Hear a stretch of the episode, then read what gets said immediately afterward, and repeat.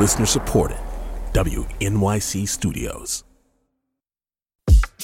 Every time you press the red button, it's with the hope that something wonderful will happen. Sometimes it does, sometimes it doesn't. And then there's that imperative, that's human imperative, the wish to share these vibrations with other sentient beings, because in the act of sharing, it's like we're all resonating again together with the environment, with the world around us. Hi. Welcome to Universe of Art, a podcast from Science Friday and WNYC Studios about artists who use science to take their work to the next level. I'm Science Friday producer Dee Peterschmidt. So, something we always think about at Science Friday is how do we bring sound to the stories we're covering? It might be hard to capture a scientific discovery just through words or convey environmental change without visuals. And then there are other stories where you really don't have to worry about that at all. Today, we're featuring an interview with science radio pioneer Jim Metzner, who's spent over 40 years recording soundscapes of human life and nature from all over the world, and then featuring them on the long running program Pulse of the Planet. And now his entire collection is going to the Library of Congress, so even more people will be able to enjoy the sounds of science. And before we get to that, I'm here with the producers of this segment, Rasha Aridi and John Dankosky, to talk about how it came together. Nice to see you both. Hey, Dee. So, John, we can always rely on you to bring us cool sound art stories. Have you made any of your own soundscapes before? Ah, great question. I I've done a lot of sound recording in the environment myself over the years. I think my very first radio story back a very long time ago was a visit to a, a creek that was running by a power plant and coming back with way too much sound of a of a stream running by, right? And so I've always been interested in capturing uh, nature sounds, and I do a lot of that stuff for fun myself. Hmm. Uh, just as a as a hobby as well. So I, I'm always on the outlook for that sort of thing. Yeah. Um, Rasha, what what really attracted you to this segment? What was kind of your favorite part about it? Yeah, so I really love any way I can incorporate sound. Basically, my entire reporting career so far has been during COVID. And so I never got to go out into the field. So anytime mm. I can get my paws on something that sounds beautiful, I'm all game for it. And you know, I talked to Jim Metzner, the guest for this, um, before we recorded with John for about an hour and a half, just kind of picking oh, his wow. brain over production with him. Yeah, he just had so many lessons to share and philosophy of what it comes to sound recording. And for me, as a sort of a newbie in this industry, it was really amazing to hmm. hear from him. Yeah. Um, Jim Metzner talks about like how the effect of these soundscapes would be lessened if there were video accompanying them, that they're just more powerful when you're listening to the audio. Is that something either of you relate to? I think so, Dee. I mean, look, I I've been working in radio for a very long time, and every time I work in television for even a short period of time, it always seems to take an edge off of people's ability to listen to anything, whether or not it's listening to the answers that someone is giving in a sit down interview or listening to the world around them. a lot of times, television producers don't take audio all that terribly seriously, but radio producers do. And I, I, know, Rasha, that's one of the things that, that attracts you to this. It's just the, the idea that you can tell a story just by what you're hearing around you. And you don't even need all that many words. You certainly don't even need pictures. Yeah, it's kind of like that idea of, you know, if you're sitting in a dark room without light, you start picking up on the tiny sound, you know, the sound the pipes are making or the hum of the, the radiator in the corner. So I feel that way when it comes to radio too, that when you kind of are just focusing on what you're hearing, you're a little more in tune to it instead of like your brain kind of being pulled in a couple different directions. So anytime sound mm-hmm. can kind of capture people and hold them in that way is, I feel like, pretty powerful. Mm-hmm. And also maybe powerful in a negative way, like the construction going outside on outside of your Never apartment. ending construction in New York City. Yes. yeah.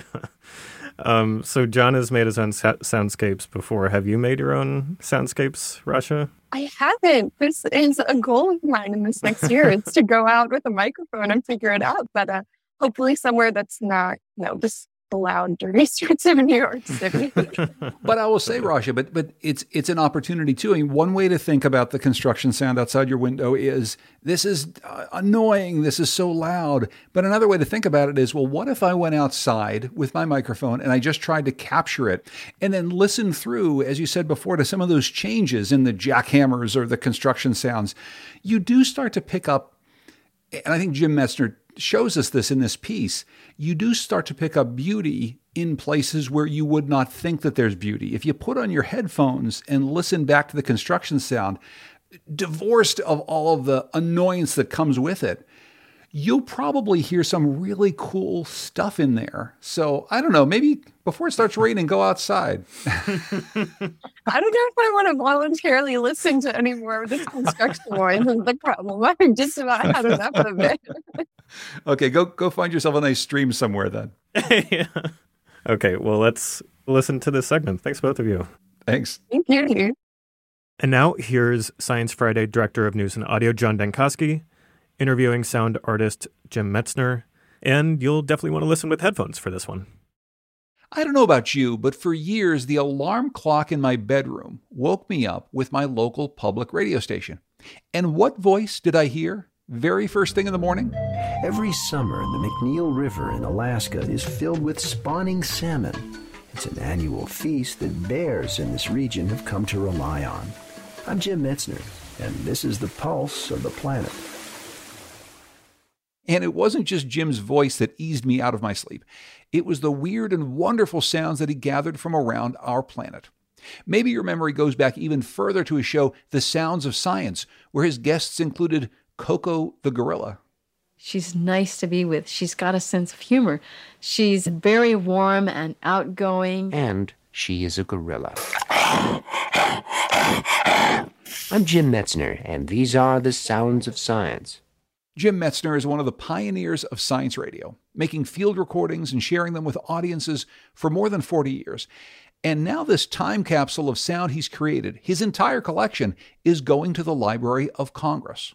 Today, we're going to talk with Jim about what he's learned about the natural world from endless hours of recordings and what we can all learn from listening. We're going to hear some of his favorite recordings too, so I don't know if you can listen along with headphones, now might be a good time to put them on. Jim Metzner, welcome back to Science Friday. Hi, it's a pleasure to be here. And I just wanted to tell you to put a bookend on it. You might have wakened with my voice, but my voice puts my wife to sleep every night. well, I certainly appreciated waking up to your voice all those mornings on, on Pulse of the Planet. Of all the ways that you can tell a story, Jim, why do you think sound helps us understand the world around us so well? Ooh, boy, that's we could talk about that the whole a whole day. it's such a great question. How does it that sounds grab you? Where do they hit you? They certainly hit me where I live. You know, there's a voice, but then there's the sound of my mother's voice. There's the sound of something that I grew up with. It's like a sound that came in and never left. Sounds are the touchstones to our emotional world, our emotional life. So that's part of it. They also seem to trickle down, you know, as if like there was like some cave inside. The sounds trickle down and go to places where words don't go. And they tell us things. I mean, you could be listening to somebody and you can tell as much by the sound of their voice as what they are saying. I, I want to actually play a sound here that that I know really resonated with you. It's it's the sound of a of a parrot and a girl laughing, Jim.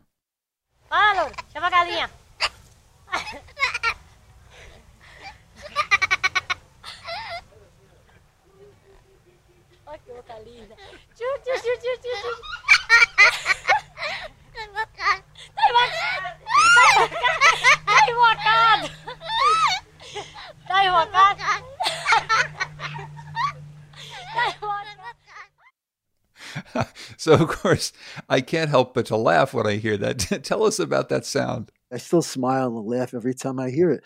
This recording. So it took place in Brazil, in Bahia. I was in Bahia in the 70s. I was in my 20s, and I stumbled upon this group of young women who were all clustered around another woman with a parrot. And they're talking back and forth. And, you know, it was a serendipitous moment.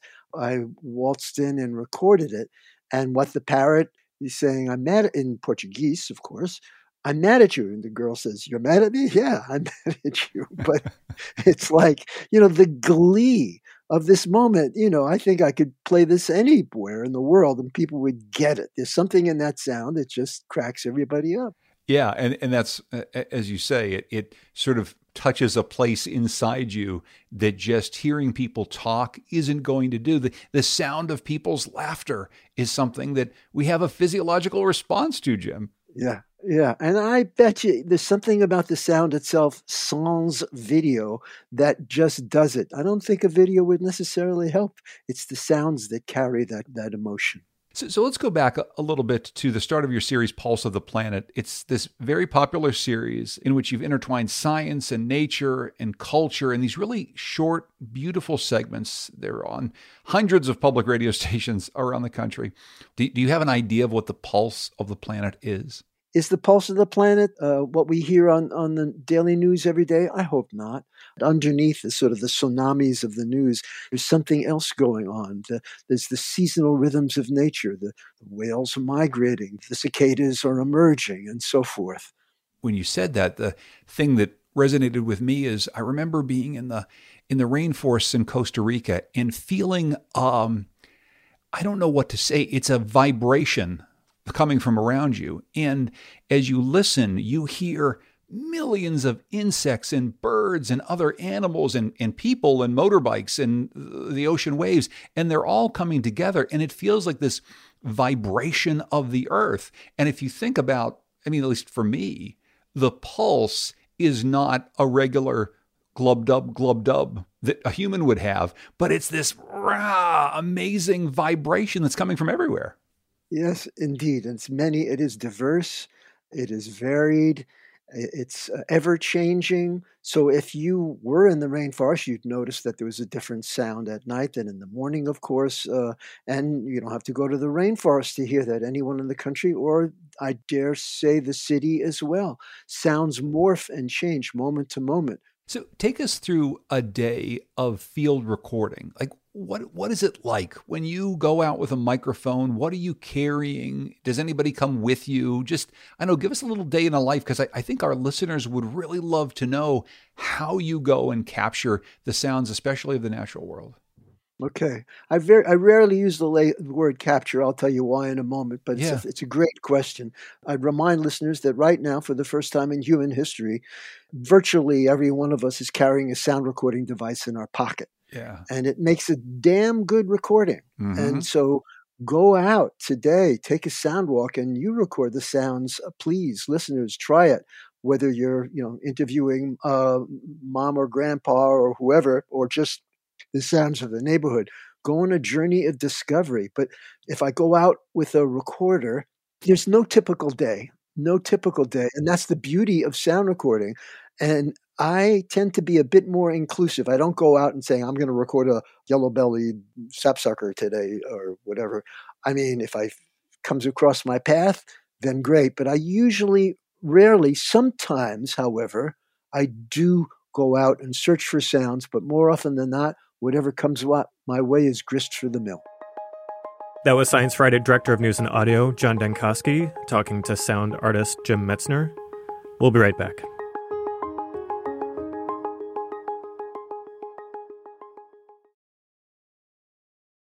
I, I want to play another sound that you sent along to us as one of your favorites. And this is um, a sound that is very rich and varied. It was recorded in Grampians National Park in Victoria, Australia. Let, let's listen for a moment.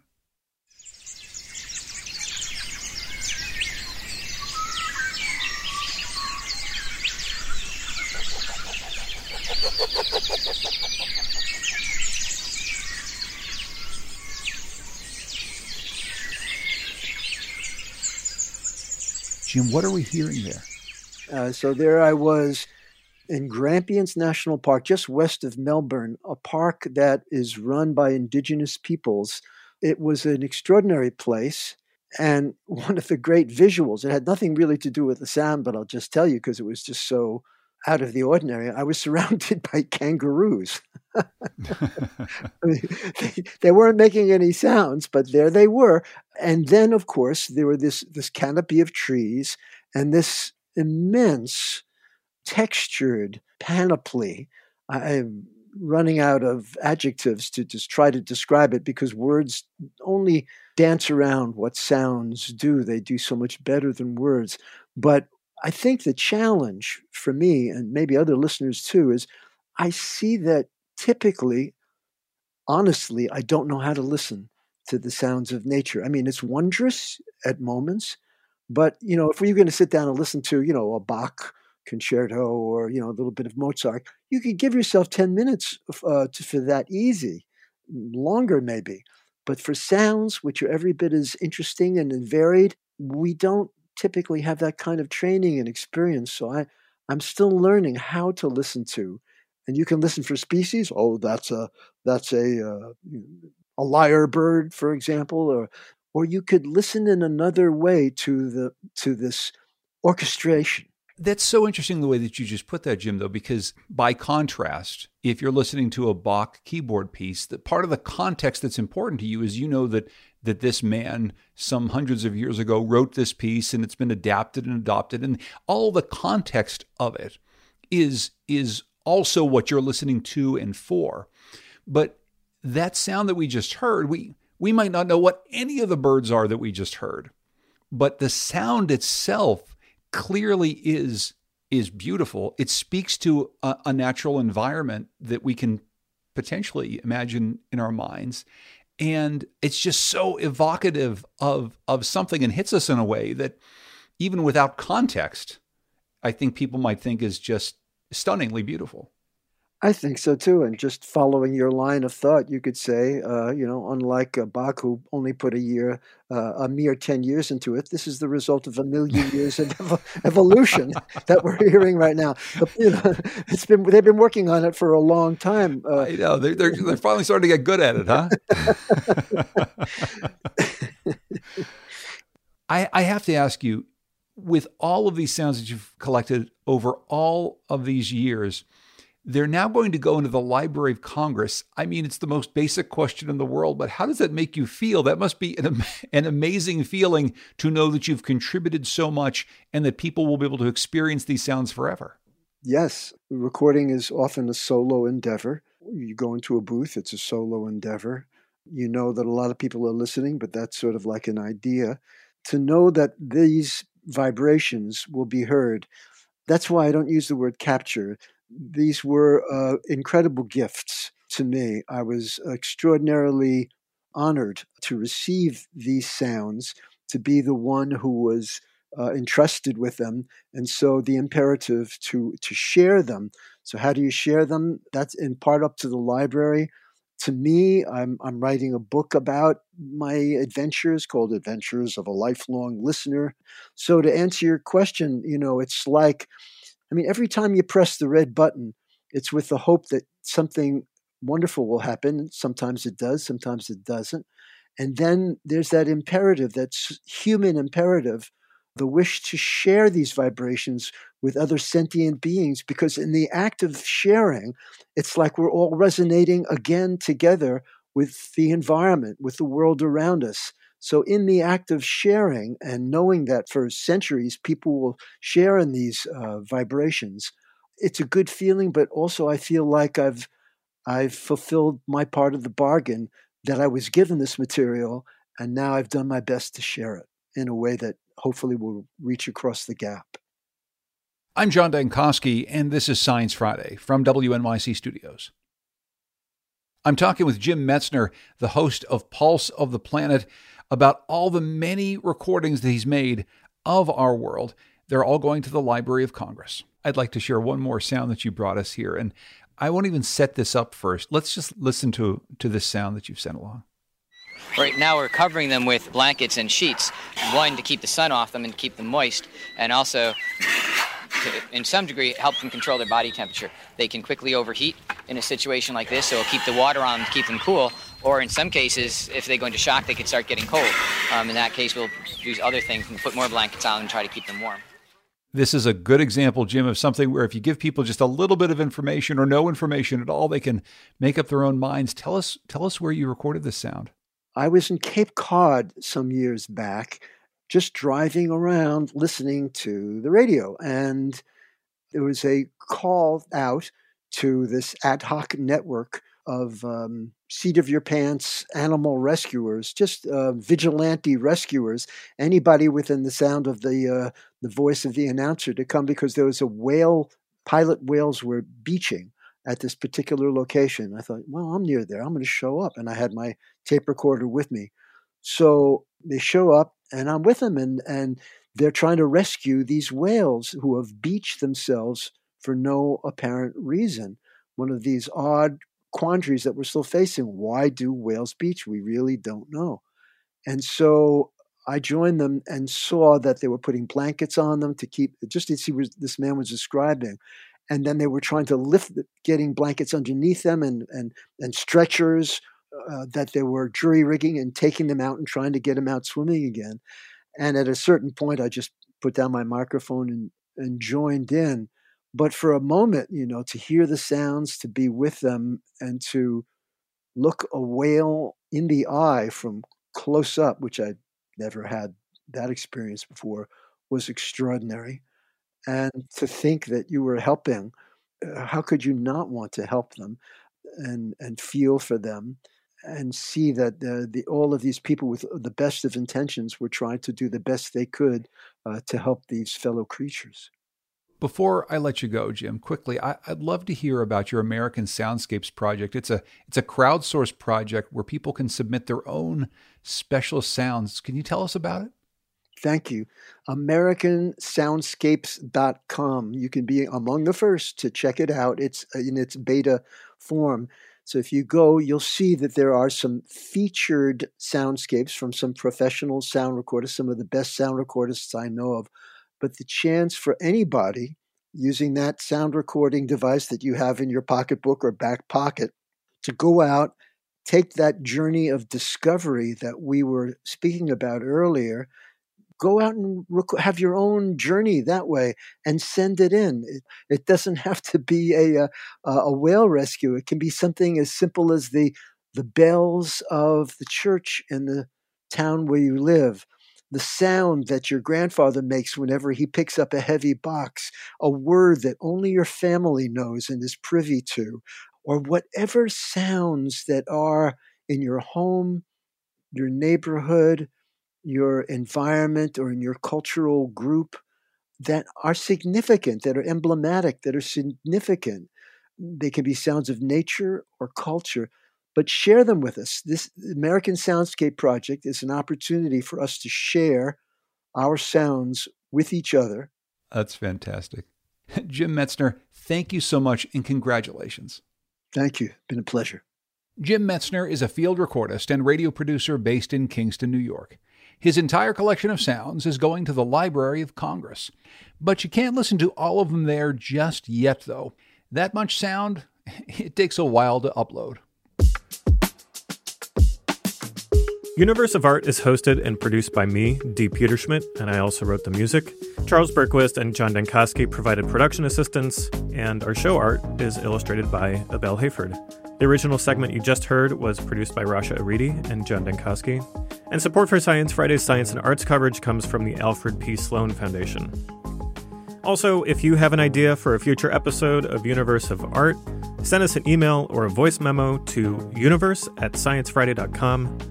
We'll be back in two weeks. See ya.